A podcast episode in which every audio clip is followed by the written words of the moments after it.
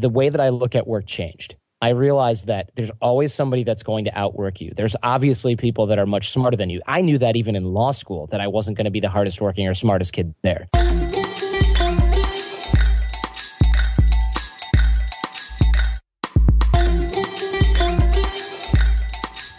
Podcast Junkies, episode 31. In case you missed it last week, I did my standard recap of the year in review, and it was uh, it was interesting because it was my way of going back and seeing just how this started. It was April of 2014, so I go into detail about all the guests and the experiences I've had over the past year. So it's an interesting trip down memory lane, and it seems like it's um, a, long time ago, but in fact, it wasn't. It's not hasn't even been a year. So I imagine um, there's just a, a, lot more good stories and good interviews to come. So I'm, I'm pretty excited. Uh, so check that out if you haven't. It's uh, my 30th episode, and and it's how I kicked off the year. So I'm looking to get, like I said, back on track with the interviews. I've got already three in the can, and this week's is a great way to start off the year. It's Jordan Harbinger from The Art of Charm, and Jordan's uh, been running his podcast for close to seven years. He's up to episode 340, 350. And it originally started out as a relationship dating how to uh, have better conversations with the opposite sex type of show, um, how to get guys out of their comfort zone, um, coaching around that topic, and he's also built a business around that as well. But what he's found is that over the years he's broadened the variety of guests he's bringing on, and he's had the likes of uh, Chris Ryan on the show recently. He just had Ben Greenfield from Ben Greenfield Fitness, so he's getting uh, a range of guests that are covering a bunch of topics, and it's not just on that narrow topic of relationships or dating or sex or, or things like that. I think he's demonstrating his skill as an interviewer by probing deep into um, what makes these folks tick.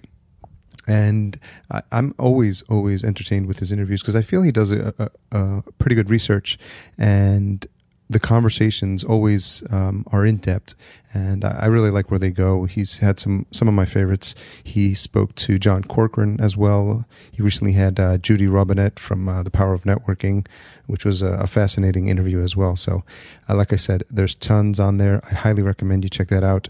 Jordan's got a fantastic story. He's he's uh, worked in legal firms. He's traveled abroad. He speaks multiple languages.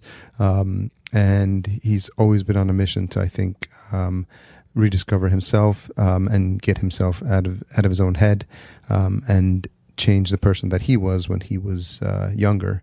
Um, a big, a big, big change from the person he is now, and uh, he's very successful businessman, and he's running a seven-figure business with the Art of Charm, and he's just firing on all cylinders. So we had a fantastic conversation, and I think you'll enjoy it. This episode is brought to you by ProdConf. ProdConf is a one day productivity intensive. It's going to be held in downtown Los Angeles on May 9th and I'm really excited about this program that I've put together. I've had the benefit of talking to a lot of very interesting, very successful, and very productive folks over the course of the past year as a result of the podcast, as a result of going to conferences, and as a result of just going to local meetups and engaging with folks on a regular basis. And so I've taken eight of the smartest people, most productive people most uh, successful folks and great speakers that I that I've come across and know and are very privileged to call a friend and have invited them to downtown Los Angeles to take part in this intensive for your benefit. So get the get the details on the site. The i have made an easy domain for you. It's downtownproductivity.com. You can check that out and I would love to see you there.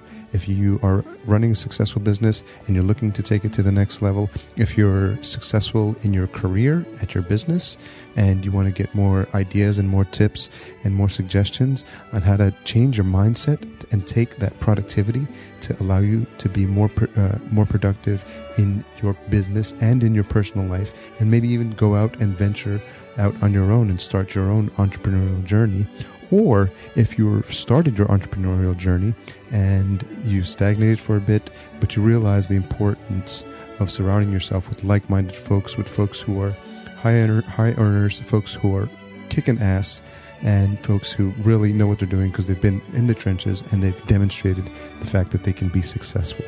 So I personally love to surround myself with those types of people. I've been making it a point to do that on a more consistent basis, and 2015 is going to be no different. So I'm super excited about this event. I can't wait uh, to see you guys there. Hopefully, you can sign up. Hopefully, you can make it. It's going to be very small, very intimate.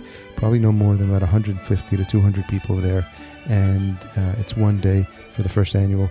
And I look to have this be one of many that I'm going to kick off um, on a regular basis. So, downtownproductivity.com for more details. Okay, now on to the interview with Jordan Harbinger.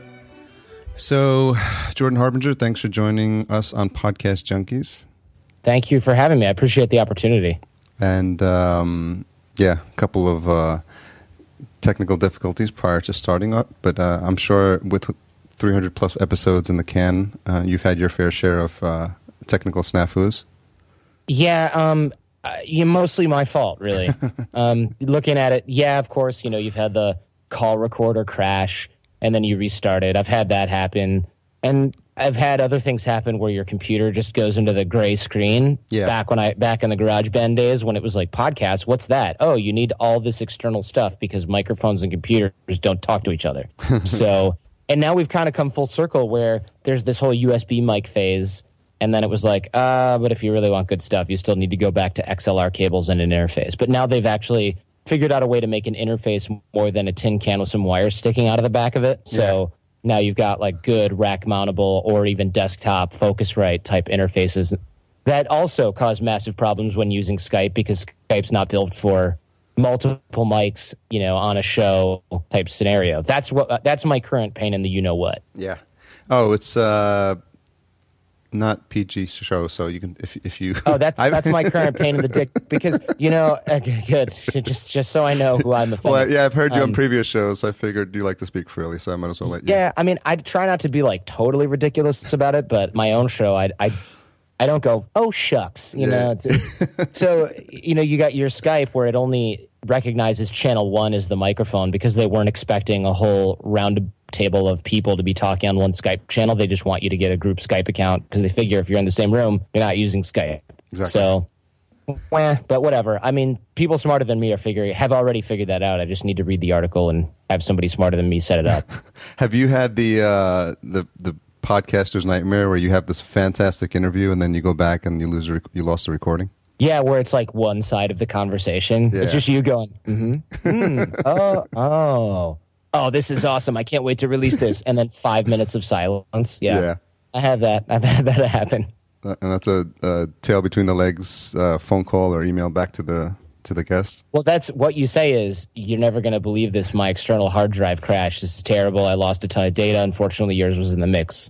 So if anybody out there gets that from me, it's because I did something stupid. Chances are that, I mean, let's be honest, the solid state hard drive crashing, unlikely. Yeah, Also, I exactly. save everything to my laptop. So it's not like, I mean, if I say that to you, it's probably because I screwed up somewhere and I'm lying because I'm cool. embarrassed. When did you? I know you've got a lot of help with folks, you know, helping you with the show, scheduling, um, some editing, the production. When did you hand over the reins on that? Um, yeah, when did I hand over the? You know what? It, it came. I remember just a few years ago saying things like, "I'm never going to be able to hand over the editing of the show. That's largely art. You know, I I Mm-hmm. like the silences the way they are. I edit out certain words. I maintain the image of the brand. If I make a really corny joke, like aside from the ones I normally make, that might get clipped out, or you know, the sirens. I'll filter those out. And then I had an engineer, an audio engineer in the UK. His name's Jason. He's uh, still working with me a few years ago, and he was like, "Listen, I'm a pro audio engineer. I would love to help master the show. And I was like, I got this. I don't need your help. He's like, just send me one. Let me know what you think. I sent him one of my already edited shows and it came back way better. I mean, it was just because he was originally just mastering, not editing. Yeah, And it was just like unbelievable. All the silence was actually quiet. The sirens were gone. Any weird stuff on your desk was gone. And I was like, this is really good because I was using pretty crummy. I was using studio mics in a place with a hardwood floor, which is just a massive no no because I Oh, didn't yeah. know anything about actual audio even just a few years ago. And then finally, I, I upgraded my equipment and stuff like that. And I was like, hey, y- you know, why don't you edit the show too? Because I want to up my release schedule and all this stuff. And he started editing, and honestly, it's it's better slash just as good as I would have done. He cuts he cuts out silences and he adds things in here, and it makes it sounds really nice. He masters it, of course, which I didn't know how to do. And then once I finally re-upgraded my equipment even more, right now I'm using really high end, the same stuff I used at Sirius XM, really Yeah. aside from the the board, and um, he masters it so it sounds just like. Aside from when I record something on friggin' call recorder, which downgrades your quality, it sounds just like it would if I was at Sirius XM because I've got acoustic padding and all that stuff here now too. So talk a little bit about the journey, um, and then we'll, we'll, we'll jump into current current day. But how you ended up uh, with uh, the Art of Charm podcast? Sure. So the way that I, uh, well, how I started the show in the first place, just completely. Yeah, Okay. Well, I've heard it. I want the listeners to hear it. It's it's a it's a very interesting story. Sure. Yeah. So th- basically, what happened was I worked on Wall Street for a while, and I had this. It's funny. I just use this word so loosely. Mentor. His name was Dave, and what that means on Wall Street, what a uh, mentor is, is somebody who that HR says this guy's your mentor. So go out for coffee and dinner and stuff, and you should like each other too. That's optional. yeah. So you've got that going for you, which is, you know, just grand. And so Dave was my mentor. He's never there. He was super cool. I mean, he hired me and everything. It was awesome, but um, he was never there. And I mean, literally 1 p.m. on a Wednesday, not there. And he was a partner. And I thought, how weird, because it, it doesn't make sense for people who bill hours professionally to not be in the office. Yeah. And then one day I, I had brought this girl up to my su- super cool Manhattan, Manhattan skyscraper office. And uh, I was like, this is going to be so cool. She's going to be like so stoked because Wall Street jobs were hot, especially in 2007. They still are. And then, you know, being a lawyer and being a certain age, I mean, there, there are literally, there are women in New York who are like, what firm do you work for? what level associate are you? Because they work in HR in some other firm or some other capacity, PR, whatever. And they literally, there must be some sort of spreadsheet going around that says, like, if he works at this place and he's been there for two years, here's his salary. So are they Because like are they like hedge fund gold diggers? yeah, yeah, exactly. Precisely. And so you'll be hanging out and they're like, oh, you know, you're an attorney, you, that's great. And then they're like, are you here with clients? Because then it's like their teeth are, their teeth are, your fangs come out, you know? And you're like, yeah, I'm here with investment bankers. And they're just like, oh my God. You know, it's like being a rock star or something, only I'm the roadie. So, Yeah. so I I took her up to my office and I was like, this is going to be so cool. Check this one off the bucket list. I show up and everyone's there. All the partners, all the senior associates. It's like 1 a.m. on a Saturday night. And I'm thinking, WTF, man, what is this crap? I, I honestly, so I ran the hell out of there before anybody could ask me to help them with anything. Obviously, uh, I know how to preserve my weekends. And so the next day or the next uh, week on Monday, I go up to this mid level associate that I was cool with, and I was like, dude, what's going on? Is there a deal closing? You know, sort of nonchalant. And he's like, no, why? And I'm like, all right, truth. I came in on the weekend. I saw a lot of people here. And he's like, oh, yeah, we were here uh, pretty much all weekend. I think I went home at like 2.30 a.m. on Saturday. And I'm like, what? Why? And he's like, man, we're, we're kind of always doing that. And I thought, whoa, whoa, whoa, wait a minute. I'm Yeah. this summer associate. I'm, you know, my job is to bill hours and have fun, mostly have fun. And then when I get here, my job is to bill hours. But I didn't realize I was going to be like underground sweatshop labor here. This is insanity. That must have, that they- must have scared the shit out of you. it scared the shit out of me. So I was like, well, wait a minute, wait a minute. My mentor's not here at 1 p.m. on a Wednesday. Why are these partners here at 1 a.m. on a Saturday? It doesn't even make sense. So finally, Dave takes me out for coffee, probably because he like had to check off a box on a form somewhere, and just they made him do it. And he's like, "Ask me anything you want" on his BlackBerry, just click clacking away, etc. And I was like, "Okay," thinking I don't want this job anyway because this is just friggin' cre- terrible.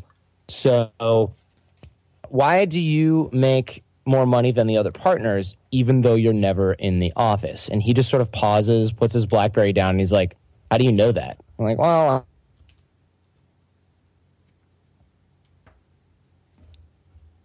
Okay, you there?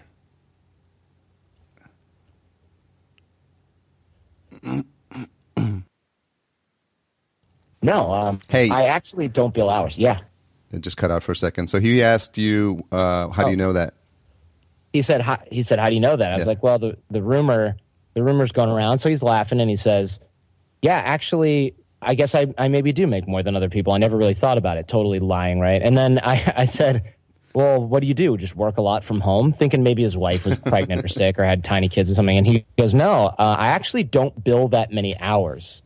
And I was like, okay, wait a minute. So our job is to bill hours because we bill. Because one thing, if, if you're not an attorney, which most people out, out there listening are not, if you are an attorney, your job is to bill in six minute increments as many as humanly possible from as many different clients as possible because that is you printing money for the firm. Okay. And, you know, you can't pad the hours because clients know who's efficient and who's not. So you just work a ton for various clients. Well, if you don't bill hours, you don't get your hourly bonus. You sure as hell would not make partner, and you definitely would. You, you would be out on your ass well before then because you're not make you're a net loss if you're not billing hours, unless you're a paralegal who also bills hours and does a lot of work and gets underpaid. So the way that this sort of didn't add up in my mind was very profound, and I I, I said, okay, so what what do you do all day? Like just totally stupefied. And he said, well, I, I generate a lot of business for the firm, and so at this point, I'm like, okay, screw coffee. Tell me how that works. I'm getting I'm getting the whole vision. Uh, you saw the Wolf of Wall Street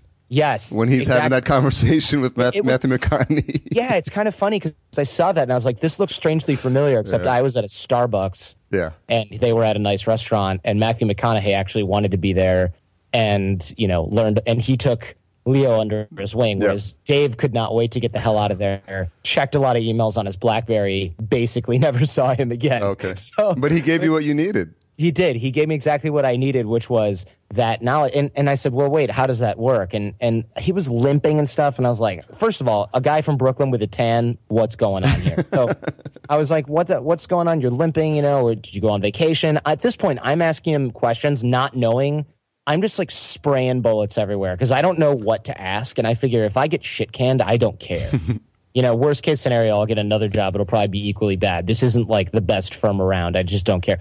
So, um, it, but realize in 2006, 2007, Wall Street was recruiting students from schools like Michigan Law by way of, hey, we have a two week London retreat that's all expenses paid for everybody who's a junior associate at the firm, and we stop in Prague on the on the way back. It's like you know just insane because exactly. they want you to work there because you are a net win big time if they can get you in the door. So he's telling me, "Oh, I do jujitsu every day," and I'm like, "Yeah." So I injured my knee. What? You do jujitsu every day? All right, yeah. And then you know the tan. Oh, yeah. I was on a cruise last weekend from Thursday to Monday. What? What? when do you work? You know. And at this point, I'm getting sort of the vision of what his job really is, which I don't even think he had thought much about. Which is, if there's an investment banker or potential client that has a day off anywhere in Manhattan, his job is to go hang out, play squash, do jujitsu, go on a cruise, go to the charity dinner, hang out at the golf club with that guy. Because the more time he spends with them and shows that he's cool, confident, competent, good for business, the the more the more likely they are to throw him a deal. And bear in mind, a real estate law deal could be seven figures. Mm-hmm. So if he's spends 100 hours with one of those guys and gets one deal from it, that's a ton of money compared to the guys, even the guys that are billing $800, $600 an hour to do work. He's worth 10 times more or more than that guy in terms of revenue add to the firm. So he's getting a bonus based on the, the clients he brings into the firm, which probably just dwarfs the $50,000, $100,000 bonus that a partner Yeah. gets for just billing hours. So it becomes a no brainer for him to just never really bill that many hours, not even look at the clock and do a lot of quote unquote pro bono for the firm, you know, knock that out and hang out with people and then get a million dollar real estate deal once a quarter, once, you know, every six months, because that's probably a, he's probably getting some percentage of that, which is worth more than the house I grew up in every single year. Yeah, and he, I think he, uh, what you realize now after the fact is he figured out that the time for money formula uh, wasn't going to suit him in the long run.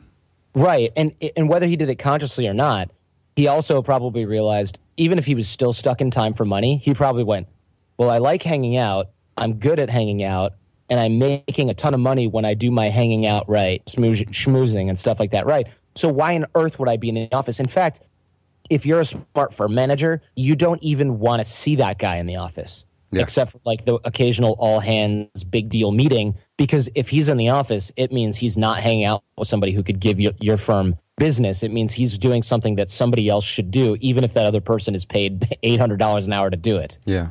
So he would structure deals. He, I'm sure he had a high enough level of technical competence when it came to these deals. But even if he was the best real estate lawyer in the world, it would have made more sense for the firm to pay somebody else to do that job. And a lot of people are like, I don't care about how law firms work. Why are you talking about this?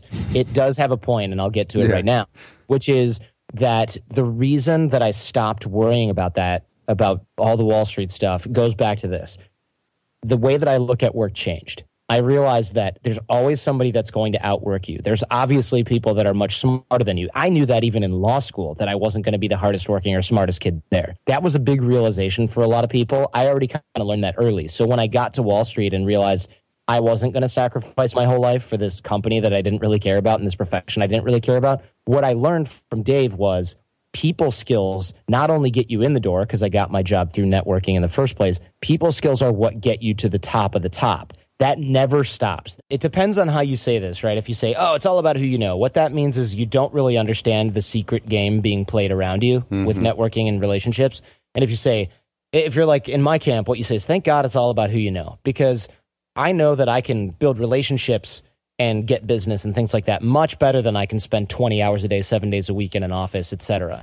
So for me, I started to work on people skills, networking skills. I wanted to know everything I could because that was what was going to get me to the top of the law game back then. Is is trying to be like Dave.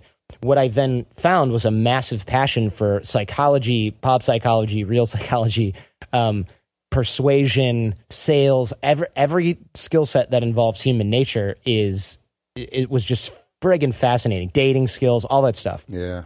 And so I started to get really absorbed in that, thinking this is going to be the key to this lucrative Wall Street career. And what I started doing was podcasting about it with my business partner AJ. AJ was really good with women, so we I was bringing the networking skills into play. He was bringing the the dating skills into play, and it was just a fascinating conversation. We went out every night for six uh, six days a week for over a year, and we started recording the show because people were people were asking if we could teach it to them, write a book, blah, blah, blah. We weren't sure as heck weren't going to do that. So AJ goes, Hey, listen, I know you and I aren't going to write a book. You're studying for the bar exam. I'm a cancer biologist because he was a cancer biologist back then. He goes, There's this new thing called podcasting, 2006, bear in mind, and we should check it out. It's going to be fun. You and I already like talking. You said you wanted to be a talk show host when you were a kid. I think it'd be fun. Let's go to Guitar Center. We'll get some microphones and we'll plug them into the computer and we'll record. So we went to Guitar Center and they said, "You want to plug microphones into a computer?" I don't think that that I don't think you can do that. So they ordered a USB interface for us because God knows nobody would have carried that at a store. Exactly. We're probably the only people that ever bought that. And then he, him and I finally got it. We had it overnighted because we couldn't friggin' wait. We had it overnighted. We got that thing. We plugged in our microphones, our studio microphones in our noisy basement with a furnace, uh, and we started recording, picking up every noise along the way. But we put the show into iTunes and we started looking at the downloads. And within a week, we had 24 downloads in one day, and we were dancing in the kitchen, literally. Uh, and now we have 1.2 million plus downloads per month, and uh, no more kitchen dancing, but just sort of more of an emotional kitchen dance. If, If I if. I remember correctly from um, one of your previous interviews, is a- AJ's a molecular biologist? He's a, a molecular cellular biologist. Yeah. like, so, he was. So he was, and he was, he, and he had game. Yeah, which is like what, right? But it, he had the same issue that I did, right? He would go to the lab, and there would be guys who hadn't left the lab for 15 straight hours, Yeah. and he's like, "I'm just coming in to check on my slides, bro," you know. And so his his mentor, he had the opposite thing. His mentor was like, "Listen." If you don't put in FaceTime in this office, if you don't sit around and kiss butt, you're never going to make it to your, through the PhD. And after a lot of soul searching and a lot of alcohol, you know, drinking between him and I, he was like, "I'm only doing this because my family wants me to be a doctor, and I didn't want to go to medical school or didn't get in. I can't remember the whole thing on his end." And it's like, that's dumb.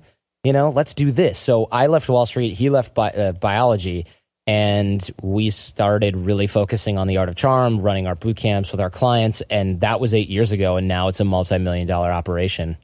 Yeah, what's fascinating is you understood the importance of networking, um, and it seems like it's more commonplace now, and probably as a result of podcasts and people talk about it all the time. Um, I was reminded of it when you when you interviewed uh, John Corcoran, um, and I, I, interviewed John as well, and he does an excellent job of that. But the thing is, uh, the point that you make is not only can you there there is no top floor to the level of networking that you can achieve because the the people that you begin you begin speaking to are people that two years ago, if someone had told you, you would have had that conversation, you probably would have laughed them out of the room. Well, yeah. I mean, when I when I hear things, I I just got an email the other day that says, "Hey, Larry King would like to be on your show," and I was like, wow. "Ha ha!" Right? Thinking, yeah, sure, yeah, and also, you know, I'm gonna get you know go hang out with the Pope afterwards.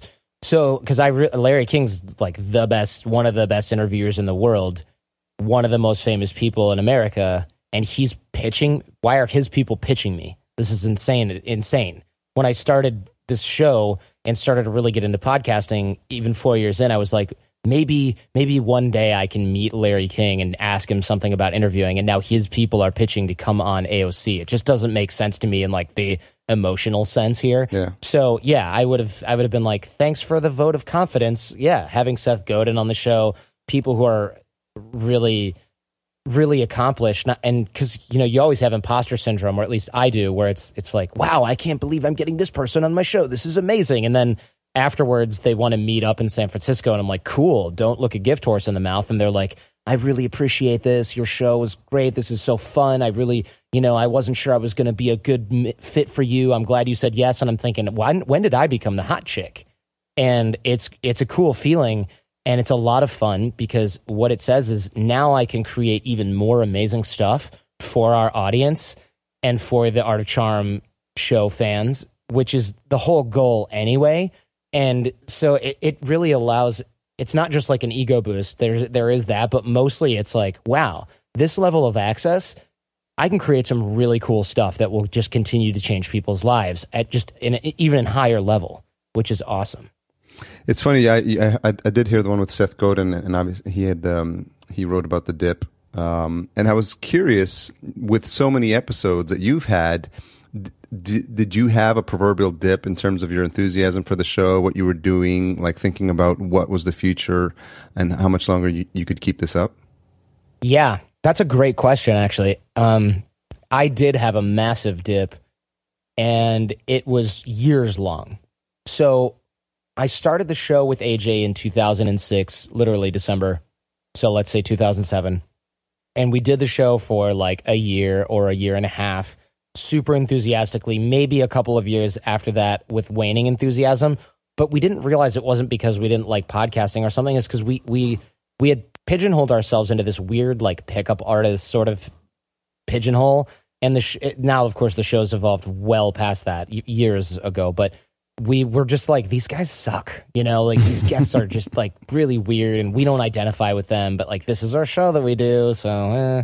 So we we kept doing it and then it was like we'll release every other week instead of uh, this week we didn't have time uh, this month was kind of mm. busy and after a while we had some technical glitches and we were like screw it we're done and i was like eh, i kind of like to get back into this so the longest break we ever had is i think a couple of months um, and that was the only time we ever did that. And I started to record it, and then I kept going. And then I was like, you know what? A few years ago, probably three years ago, I, the dip sort of ended, and I said, all right, I like recording. I feel good when I do this. I'm in the zone. This is my area of focus. And that was sort of when I was doing Sirius XM satellite radio as well. I really enjoyed it. I looked forward to it all week, mm-hmm. and I mm-hmm. thought, why am I just waiting till Friday night evening drive to do this? I can I can do this whenever I want. So I decided I'm going to record the podcast more regularly. And then I started looking at best practices like releasing on the same day every week. And I did that, and my audience increased a ton. And then I looked at other strategies like releasing more than once a week because I had a massive backlog of guests and I started to have help with my engineer, Jason. Uh, helping me edit the show and, and i thought sure i can i can ramp it up to two and my audience more than doubled and then i ramped it up to three and my audience more than tripled and then I thought, okay, I, if I do any more than this, I'm going to hate it. So I stopped. Uh, and I just, I'm, I'm at three a week now. I'm going to ramp back down to two because I'm starting to get my most loyal, most sort of gung ho fans are even writing in and going, hey, yeah, I just wish I could keep up with all the good stuff. And I'm thinking, if people aren't even really listening to everything, let's go back down to two where people can keep up because I don't want people to get overwhelmed and then go, ah, to hell with it, and then find something new because that's kind of how my mind works. Where you're like three seasons behind on something and you're like, I'm I'm over it.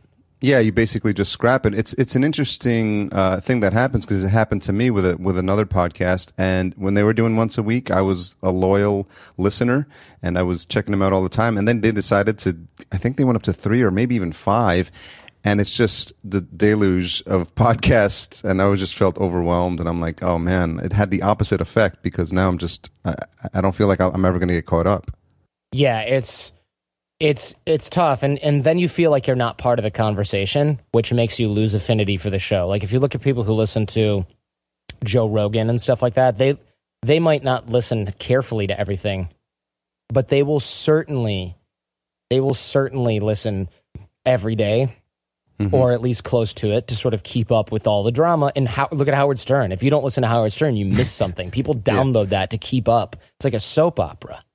And that is that's that's extremely that's extremely important. That sort of that sort of loyal fan base, that sort of storyline, continuity, that's the word I'm looking for. That is so damn powerful for keeping a loyal listener. But look at Serial. If you miss one, if you listen an hour after it comes out, your dumb friend texts you and ruins it, right? Yeah. So you've got to listen like the second it's up, people are texting each other. I remember walking down the street in New York and some girl behind me was like, hello? Oh, the new Serial's out? Hold on, hold on, hold on. Stops, leans up against a wall, goes to the podcast app, downloads it, keeps talking to our friend, says, yeah, it'll be done in like four minutes, five minutes. Chats, chit chat, small talk, goes, okay, hold on oh yeah, it's done. Okay, cool. I'll talk to you later. And I was like, no one has ever done that with the art of charm in the history of the whole show, and probably never will. But like that is awesome. I mean, that for me was exciting, not because I like Serial, but because that means that people are starting to really give a crap about podcasts for things other than a good laugh here and there because their comedian ha- favorite comedian has one. Like they're starting to take this seriously, which is awesome because I think coming from radio, I think it will replace radio, and I'm the only reason it hasn't already is because getting data in your car it sounds like the future, but literally new models of cars usually 4G comes standard in some of these models now. So in two three years, it's going to be like if you want uh, it's going to be like satellite radio. If you want terrestrial radio, please downgrade your crap to this option. Otherwise, here's a 4G radio with a year of data included, and after that, it's five dollars a month. And even then, smart brands like Spotify are going to be like, no, no, no, no. We'll pay for your data, but Spotify is what you have as a service on the radio. And then you're going to, you know, there's going to be tons of that because to have a user listening to Spotify, you know, in your car every day for free and they pay your data, it's a really cheap way to get your ads in millions of ears. No, I mean, think what's it's fascinating what's happening with this podcast thing. I mean, like when you start having people that you never even knew, like you know, let's say your girlfriend, your wife, whatever, mention it, and they're like, "Oh, podcast this, podcast that," and obviously a lot of it has to do with Serial and startup and all those folks. But uh, we're in for some interesting times. Yeah, I'm stoked. I mean, for me, this is this is really cool because for you and I both, actually, I'm looking at a show that's increasing in popularity um, through a lot of effort on our part and also just through organic organic means. And there's a lot of stuff happening with my show that I don't even fully understand. Um, that's happening all the time, looking at my download numbers and stats and things like that.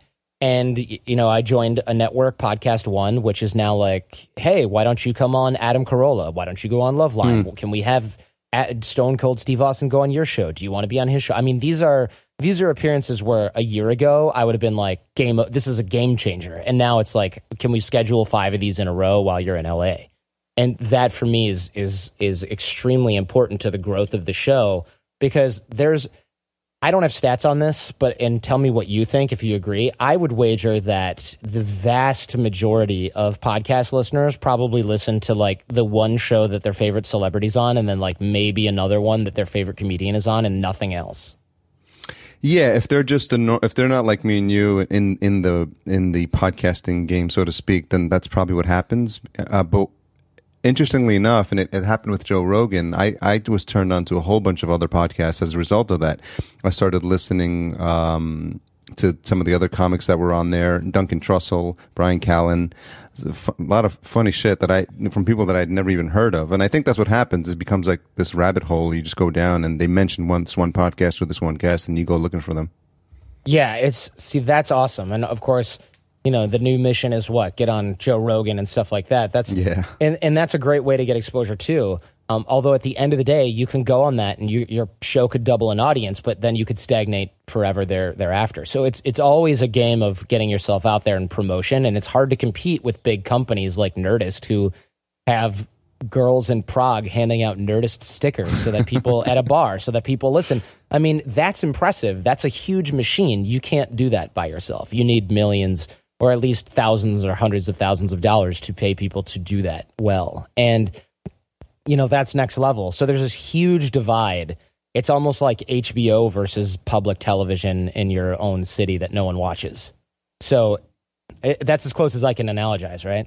Yeah, uh, I, I watch. I keep t- tabs of, of Nerdist on uh, Instagram, and he's, he always takes a picture when he finishes up the interview. And his last one was with Bill Gates. I mean, you know, yeah, like it's only a matter of time till the president of the United States goes on a podcast and whatever. You know, it's it's gonna happen. A non NPR podcast. Why not the art? Why not the Art of Charm then? Yeah, maybe call in a couple favors. NBD, no big deal. You know who? You know a guest I almost got that was this is this is people are gonna be like who? Somebody emailed me and was like, hey, you know that guy who got released from North Korea who was in prison for a long time? Oh wow! they're like, I know him. Do you want to have him on your show? And I was like, absolutely. And then we started talking more about it. And it just like, he's just, his life is just so hacked up right now that he's like, I can't even deal with it. Like, he didn't even have a belt Oh man! and he doesn't have a driver's license that's current. So, like, he's been living abroad forever and now he's weak and unhealthy and, you know, getting over like being in a breaking rock prison camp for, I think he was there for like three years. So I'm like, yeah, I'll give him a minute to sort of recover. But that kind of stuff, you know, what, you get those guests you can get on mainstream media radar f- big time. What's been uh, your biggest land? I mean, you've got you've had a couple of high profile guests recently, and obviously now you got Larry King's folks calling you. I'm just curious what in your mind was because sometimes what people see as a big is a big guest was not so big a deal in your eyes, and you have someone someone else in mind that's more important for your show. Every single guest that I've gotten a lo- in the beginning was always that. Honestly, a lot of the guests that I have are now friends or come through networking connections where they're they're like, "Hey, so and so connected us. I will obviously come on your show." Um, so it's it's less of like a holy crap type of thing. I mean, honestly, the upcoming guests, like for example, Larry King and stuff like that. That's where I'm just like mind is blown. And I this is the first I've mentioned it because if it doesn't happen, I'm gonna look like an like a total a hole. But you know what? I, I figure it's not like I said he's going to be on next week, and then it's like not recorded yet and it flakes. Um, it is. It's just a sort of pitch stage thing, which is really exciting because I my plan for that interview because people are like, well, it's kind of off topic. What are you going to do? I'm literally going to do whatever I can to get uh, Larry King to. I'm going to have him. I'm going to ask him a few questions. I've got a couple ideas about what to talk about, but the rest of it is going to be like, what do you what do you think are the important things for people when they're talking to other people? What what do you think are conversational techniques? What's a good interview technique to get somebody to tell a story they don't want to tell? I mean, basically just tradecraft because to get Larry King to coach you is probably impossible, and to get him to coach you while being live on your own show has, uh, to my knowledge, never been done. I think that's amazing. It's going to be one of the most downloaded episodes. And honestly, Jordan, if it doesn't happen like in the you know in the in soon, it I think already you put it out there to the universe, so it's it's going to happen at some point or another. Yeah, I mean, I'll just go knock on his door. I know how to get over an electric fence. No problem. Yeah. so, so uh, yeah. I mean, that type of thing for me is really exciting. I, it's cool to have celebrities and stuff on your show, but for for real, I don't watch TV. I movies are okay. They're not. I'm not obsessed with them. I don't watch a lot of anything really. So when somebody's like a famous quote unquote person, it doesn't register in me as anything super exciting other than when I'm like, oh, a lot of people will be interested in this. But for me, it's less like, I can't believe you're in my studio. Mm-hmm. I don't really get that. Yeah, because at some point in time you've been doing this enough that it's sort of your instinct as an interview- interviewer take, takes over, and you put all your focus on the guest to try to get the best out of the interview. Yeah, there. That's it's true. There are times when, especially if my producer can get me to put my computer away and like forget the prep and everything, I, I remember being back at Sirius XM and talking with a guest in studio, and I, we were having such a heated conversation that we stood up, raised the mic booms all the way up so we could stand and talk. Yeah. And at one point, I was standing on someone's foot for literally five minutes and didn't even notice. And they didn't move or say anything because we were in so, like we're probably five inches apart and basically using like the same microphone at this point talking. And he was like, I just didn't want to mess with your flow, man, because I was so in the zone of talking to, to this guest. And the guest was, it, it would have been like, hey, you're on my foot. Oh, what? Oh, oh, what were we talking about? It would have just ruined it. Yeah. So, like, it's funny to see that happen because very rarely are any of us in this like major flow state. If you're really good at a sport, you can get in there. But it took years to get into the zone where I felt like I don't, the microphone is secondary, everything else going on is secondary. I'm talking to just you and it's it's almost impossible to do not in person, you know, over Skype Mm-hmm. as well. But you learn to practice that skill set where you're just like really honed in on the conversation, and and it makes a huge difference for the listener. Huge. It does because it, it, it feels like you have a connection, um, and that you you know whether or not you guys actually have some experience or history together. I think if you're actively listening, um, and you had the you had one of the guys uh, I forgot his name. Was, he was a some sort of professor on the art of listening or something. Because I think what I remember is that you actually cracked a joke and it totally went over his head. Yeah, that's yeah. And I was like, uh, yeah, that was uh, Julian Treasure, and he Yes. was talking about making like warm up noises, and I was like, how often do you get kicked out of restaurants doing that? Because he was like, meow, meow, I'm in the bathroom stall. I'm like, that's weird. So of course I said that, and he's like, it's never happened that I've been kicked out of a restaurant. I'm like, um, I'm that. That's not. That's weird. Yeah. Yeah, like what? I guess that's not going to go over well. But it's so I get so much email about that because people were like, "That was hilarious," and made funnier by the fact that he was like, "Why would I get kicked out of the restaurant?" Yeah, I don't get it. Yeah. How have you seen your uh, interview style change, or, or your skills actually, as as you get more and more um, experience? Um, that's a great question. Actually, I I'm not totally sure. I- I- thinking about it, relaxing and being able to go off the cuff without canning anything has gotten a lot better. So improvisation skills, I guess you would say. Mm-hmm. but also being able to the really the important skill aside from getting rid of you know, basics like getting rid of filler words and figuring out ways to to make things sound good in an audio only format there's two major skill sets that I can think of one is sort of unique to the art of charm format which is a teaching and learning type of show where we for those people who aren't familiar we teach charisma confidence nonverbal communication reading other people, social skills, persuasion, things like that. So it, that has I have to be a teacher, but I also have to be a translator and break things down. So putting myself in the mind of the audience is important for any host, but putting myself in the mind of the audience as students, whereas myself and the guest as teachers is has been even more important. So for example, if somebody's like, "Yeah, man, you know, I just got back from Bahrain and it was fun, you know, blah, blah, blah. And if I'm talking to some comedian and he says that, I might say, Oh, what were you doing in Bahrain? Because I know that the listener is going to go, Wait, what? Bahrain? Where, where is that? And I might know where that is. And so they might say, Yeah, yeah, Bahrain was cool, man. It's a lot of fun. And I'll say, For those of us who don't know where that is, where is Bahrain and what, what part of Bahrain were you in? And they'll go, Oh, I was on a military base. We got a lot of our boys stationed over there. Now it creates a better picture. Whereas otherwise, people are thinking, What were you doing in Bahrain? Is that a tent city in the middle of Pakistan? Like, I don't know what that is. I've never heard of that because I live in Ohio and don't care about anything other than stuff in my neighborhood, which is fine. Like, no judgments, but not everybody knows where all these little tiny little countries are, nor cares. But if you're telling that person a story and they don't know, they tune out. You know, what's inter- interesting from um, from that aspect is that you are actively taking into consideration the listener, almost as if they were there in a studio audience with you, and you, you have to make sure that you're you're sort of bringing everyone along with you in the ride. Yes, exactly. Precisely.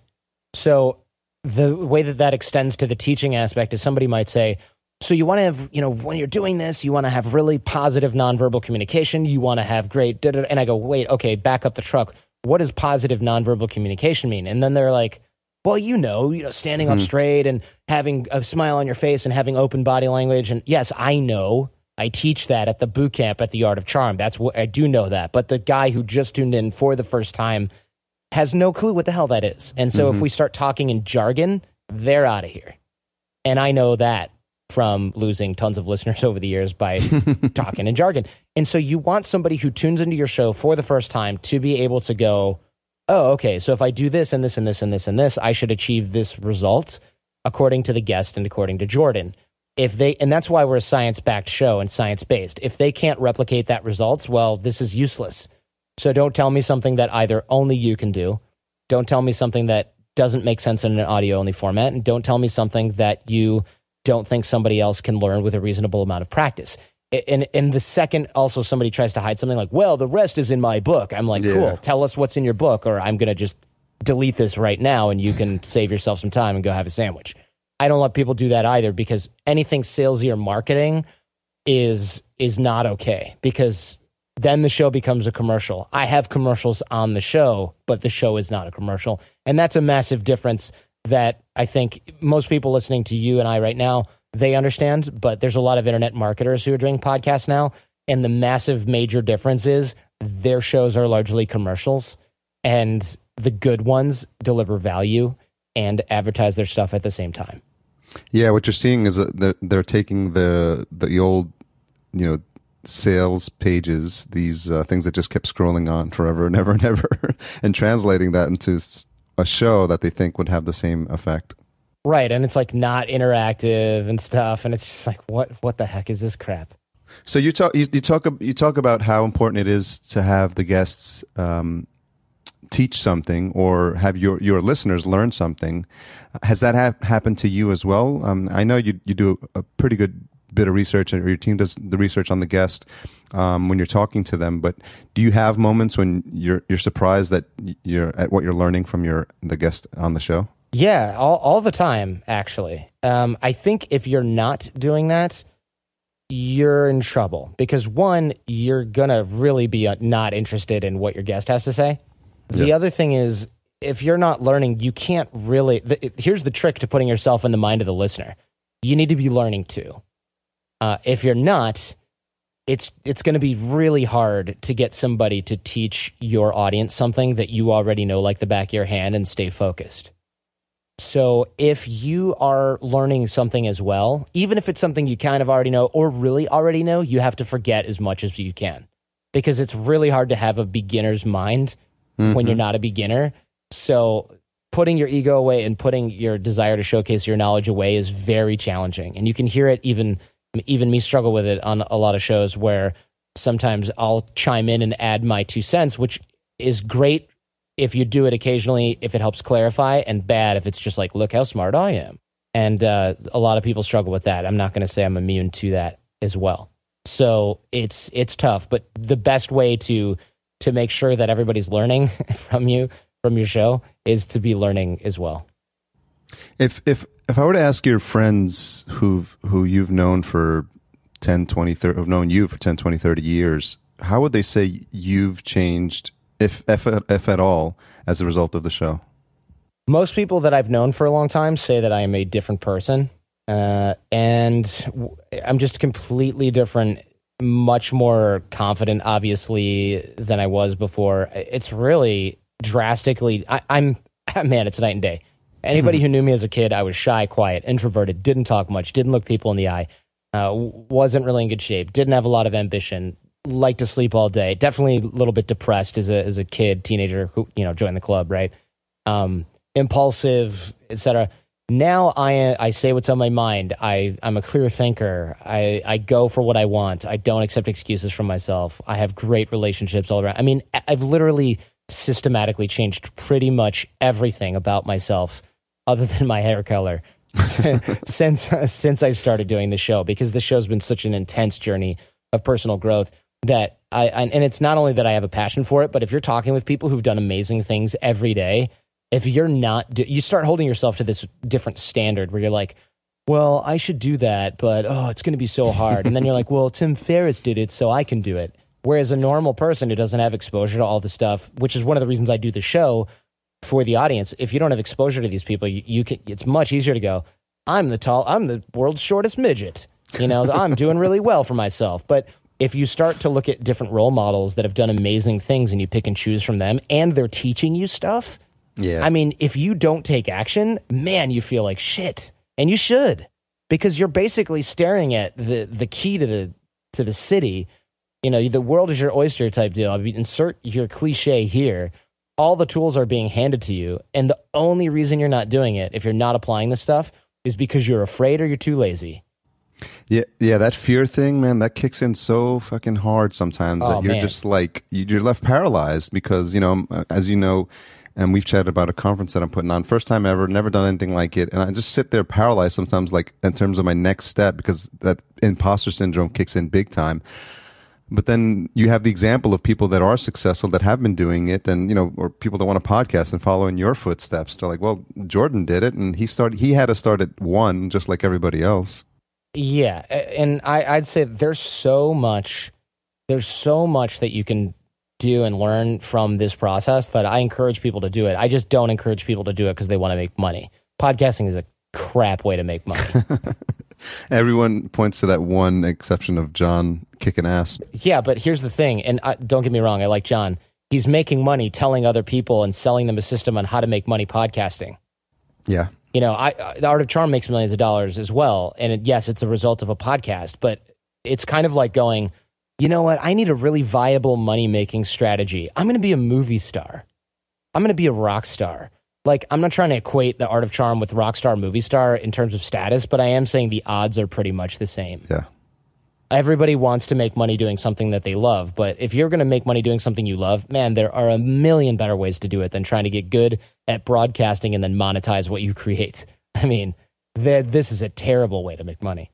Yeah, to your I mean, yeah, to your point, it's going to be incredibly hard because not only is it hard enough in and of itself because of all the moving pieces, but the fact that everyone and their mother thinks that they're going to have a podcast show now and it's going to be a version of Dashpreneur or Dash on Fire, which is getting seriously overkilled right now. It, it'll just be fun to watch them all shake out and see who's really in it for the long haul. Yeah. Yeah, of course. I mean, the reason I don't do shows that have less than, let's say, 20 episodes or something like that is because precisely because most people quit after Yeah. 10.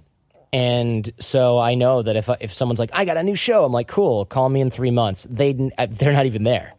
It's pretty predictable. They're they don't exist then. And so I save a lot of time going on shows with no audience because people go, "Man, I've been doing this for 3 months. I haven't made a dime." So they quit. But if you're doing it cuz you love it, I mean, shit, we didn't make money for years. Didn't matter.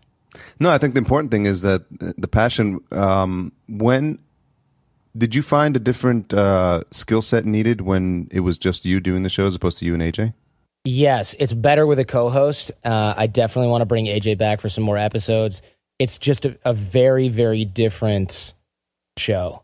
Uh, when when you have somebody else you can riff on, who's also thinking what questions to ask, who's Mhm. also putting themselves in the mind of another listener. Because I can put myself in the mind of as many listeners as I as I as I think of in the moment, but two brains are always going to think better than one when it comes to this because you're talking about multiple numbers of people.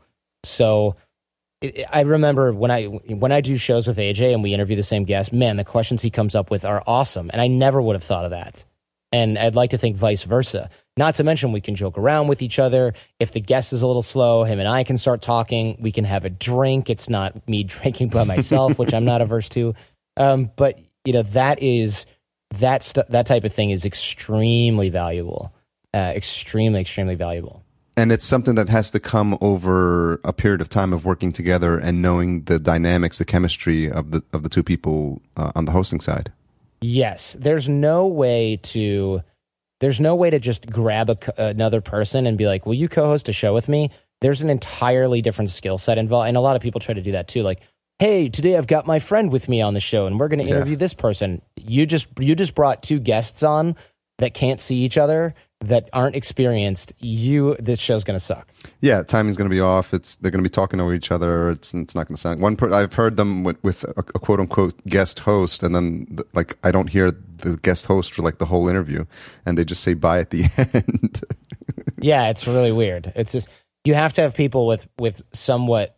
They have to have hosting skills uh, because I I've co-hosted shows before with with people that are not experienced hosts and I will completely eclipse them even when I'm trying to include them, which is another skill set a host needs to build. You don't just have it.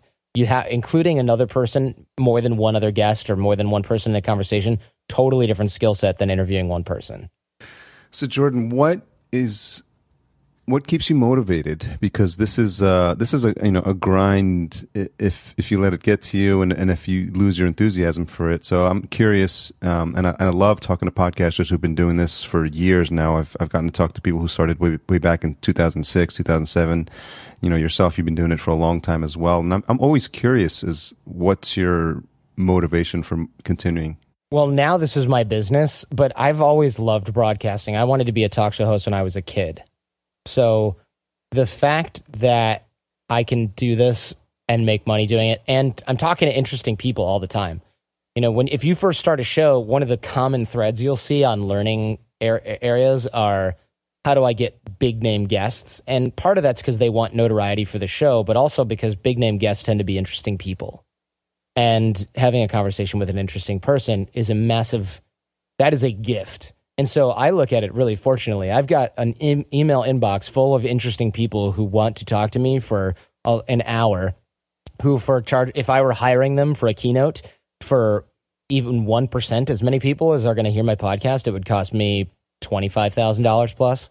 And yet I can ask them anything I want instead of just listening to their prepared speech.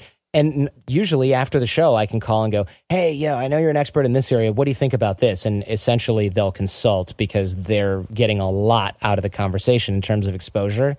So it's just mass. It's such win win, all caps, yeah. right? Like I get a great show. They get great exposure. We both get a relationship out of it and we both make money out of it. I mean, there's no, it's just the best thing ever, quite frankly. So I, motivation is not something I think, I don't wake up and go, oh, I've got to do a show today. Ugh. That is that has not happened in any memory whatsoever that I have. I I love it. I can't get enough of it. If in fact, if I if I had if I could just pick something that I would do all day every day, I would just record the show. But you know, there's other stuff I I got to do, and frankly, I don't want to get too I don't want to get sick of it. But if I could just do the show. If if all I had to do was record the show, send it to the engineer, and I had producers and all that stuff managing all the logistics, which I, I largely do now, um, that would be great. You know, I, I would I would live somewhere tropical and I would do my show and have great conversations and live a really awesome life. Um, the difference is the reason I don't do that is because I'm building the art of charm with AJ and the team, where we run the school live in LA, where we teach these skills that we're learning. And that's that's sort of a bigger legacy. Yeah, I mean, um, every podcaster that really is passionate about what they're doing is you know you hear that as an overriding theme and if i could just get in the room turn on the mic, record my show, and then leave, and then have some sort of magic happen. That'd be the ultimate. Yes, exactly.